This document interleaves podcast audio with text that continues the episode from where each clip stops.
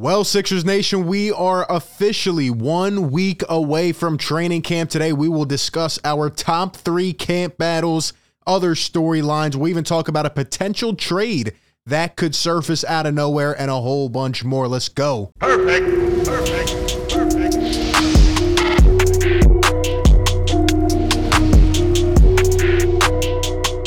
What is going on, everybody? Welcome into Philly Take with RB. Sixers Nation, you know the drill, man. Stand up and hit that like button, subscribe to the show right now, and hit that bell so you don't miss any of the upcoming videos or live streams. We'll keep pumping out that heat. All you need to do is keep supporting the vision. Welcome on in. I am pumped, man. We are officially one week away. In fact, we are six days away from Sixers Media Day, and then they head off to training camp. So, one week from today, we will be breaking down all the in depth coverage. I am excited. Today, we're going to talk about our top camp battles and a whole bunch more, but I want to start it off with two little snippets that I think you will find amusing. So, we started off with last night at the Philadelphia Eagles game. How about our boy, James Harden, who was sitting front row. Darius Slay had an you know immense game, just a, a monster performance against the Minnesota Vikings. He goes over and he hands the ball to James Harden. Love that connection, man. Harden showing up, showing his face, trying to incorporate himself into that Philly culture, man. You got to love to see it. Look at him all happy, dapping up Slay in the uh, tunnel post game. I love it. I love it, man. Shout out to James Harden. Can't wait to see him very soon on the court. Also, another little piece of news put out by JJ Redick and his podcast, Old Man and the Three. Uh, they said that they're having Ben Simmons on as a guest on this Thursday coming up. Uh, a lot of people were sending this to me. They were asking if I'm going to react to this. No, I'm not. I don't want to talk about this guy anymore, but I definitely wanted to put it out there. Very interesting, though. I will be listening to what he's saying. If you want to talk about it, come over to Twitter at RB Philly Take. Be sure to follow me. Um, this will be interesting. It'll definitely, uh, you know, be an intriguing listen. You know, will we get any answers? Probably not, but we will see how it goes. First time making some kind of appearance like this to, uh, I guess, speak on the situation. I don't know. We will have to wait and see. Now, I want to talk about this before we get into our training camp stuff. Now, this just came out a couple days ago per Bleacher Report. Brian Windhorst reporting that Jae Crowder is, quote, available, and the Suns have been very active in pursuing a trade for him. Uh, we are at this point. I I think he has one year or two years left on his deal. We made a video about this about a month or two ago. I will be linking that down below in the description, probably putting it at the end of this video as well. So be sure to watch that uh, for my more extended thoughts, right? Uh, a more intensive breakdown. But really, upon the surface, I, I just want to bring this back up because it's now heating up a little bit honestly, the Sixers should go out and try to make a move for Jae Crowder. Upon all the other statistics and stuff, let's look at it at the surface, right? Jae Crowder, one, you know, would help maybe make a swap where the Sixers, who are looking to get down to 15 men, could maybe try to send off some of those dead end pieces, you know, and maybe even make a three team trade to try to get some of those guys out of here, bring in a, a, a more qualified, more experienced veteran like Jae Crowder what has Daryl Morey tried to do this off season? He's tried to replicate that dog mentality with all the moves he's made, all these guys he's brought in. Jae Crowder fits right into that mold. I mean, literally, these Sixers would have the dog squad coming off the bench. Think about a lineup of like PJ Tucker, Crowder, you know, Melton, all these guys, man, Thybulle, like Niang, all these guys together would be nuts, man. Um, but also, you know, Jae Crowder is a, a three and D type of player. I know he's not the best defender in the world but he can try to guard multiple positions and also knock down threes wherever you need him to on the floor. He doesn't need the ball in his hands, which is exactly what we need to surround guys like James Harden and Joel Embiid with, and Tyrese Maxey. We need more shooters. People seem to forget how good Jae Crowder is. He's not too old, and he went to the NBA Finals twice in the last, what, three, four years. And he has that experience. He hasn't won, but you know, people I feel like are neglecting his ability based off this last year, when in fact his numbers still were not that bad. So check out that video down below that I will be linking for my more extended thoughts. But honestly, I would not be surprised if Daryl Morey's on the phone trying to uh, trying to see what the the playing field is like for Jae Crowder.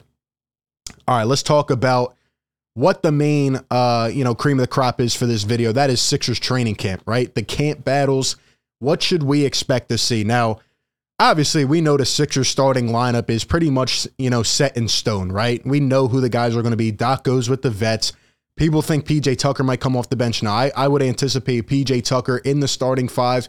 And honestly, when you look at our starting five on paper compared to others, I think we're right up there at the top. I think they can compete with anybody, and I'm excited to see how it plays out. So, really, what we need to shift our focus to, because obviously, you know, we'll be looking at James Harden next week.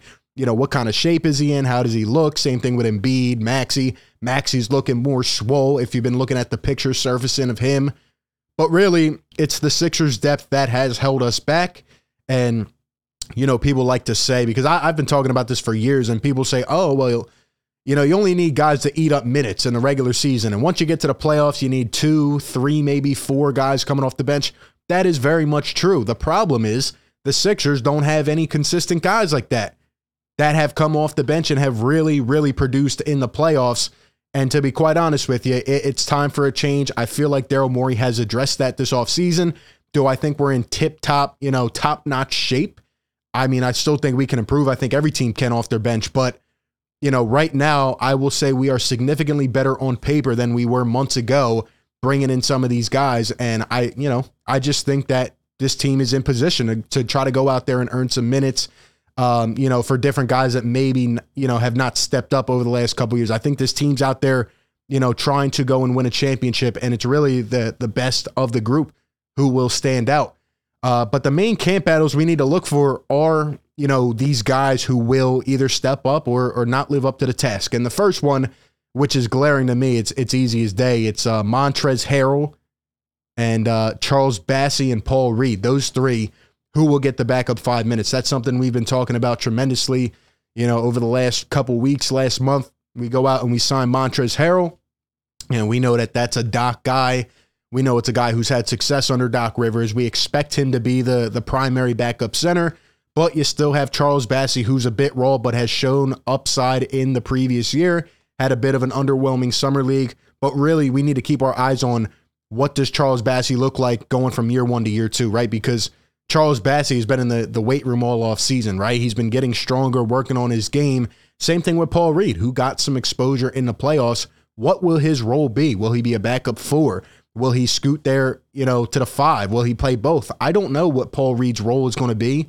And honestly, I think it's very interesting to kind of uh, keep our eye on that. I don't know what his role is. Does Montrezl Harrell take away from that? I think it needs to be a competition, a committee, and I think we need to to let the best guys play. Really, especially you know, when you're a team trying to win a championship. So this is obviously the biggest battle we will keep our eyes on. What will Montrezl Harrell look like after nobody really heard from him for a few months because of his situation? The second battle that we need to discuss is this one. Isaiah Joe, Furkan Korkmaz, and Matisse Thybulle.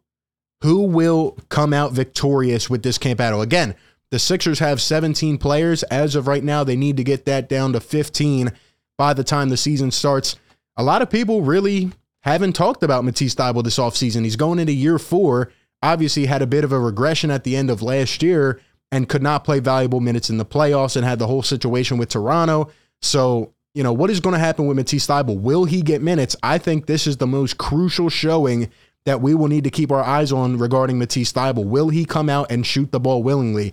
If not, he will end up playing himself off the floor.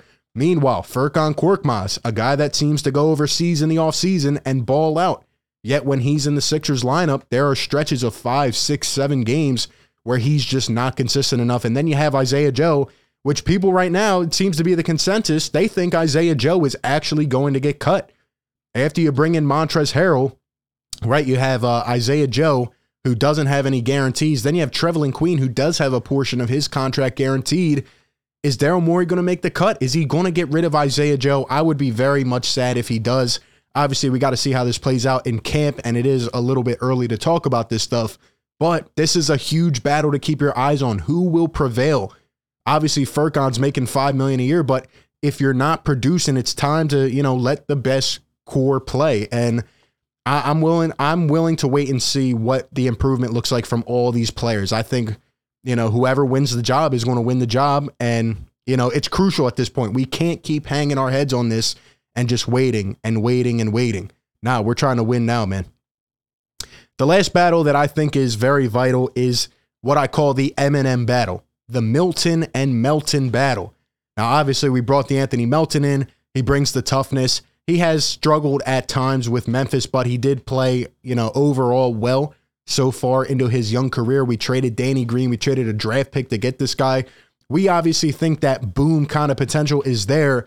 Meanwhile, Shake Milton, what, what are we going on? Year four, year five for Shake Milton, and he just hasn't taken that next step. He's been too inconsistent. There are times where he looks aggressive, where he really, really wants it, but then it kind of just shuts off. I want to see that dog side out of Shake. I want him to come into camp and look good and go and take the job and try to earn himself some minutes. But we got to wait and see what happens. You know, it's not certain when you have Doc Rivers, you know, who's going to play off the bench. And I think all of these guys right here are fighting for some jobs. Two guys got to get cut. Two guys got to go. If you don't make a trade, who is it going to be? It could be Bassey. It could be Isaiah Joe. It could be Korkmaz. It could be, you know, any of these guys, Trevelin Queen. So I don't know. I don't know, but I, I am looking for a lot from De'Anthony Melton. Sixers fans are high on him. And obviously, you can make some reinforcements during the year, but we are expecting a huge jump out of our bench. We need it, quite frankly. Honestly, I still think we need a game changer off the bench, but if we get that production that we see at times out of these guys, uh, I you know I think we can make an incremental improvement there. And as long as we have a couple guys that we can take along with us on the ride to the playoffs, I you know I think this team will be in better shape. So we will wait to see what happens. Those are my top three camp battles. Let me know if you have any others down below in the comment section. Let me know who you think is going to make the team. We'll be covering it all, breaking it all down. Appreciate everybody for tuning in. Be sure to like, comment, subscribe, and like always, I will catch you on the next one. Peace. Perfect. Perfect.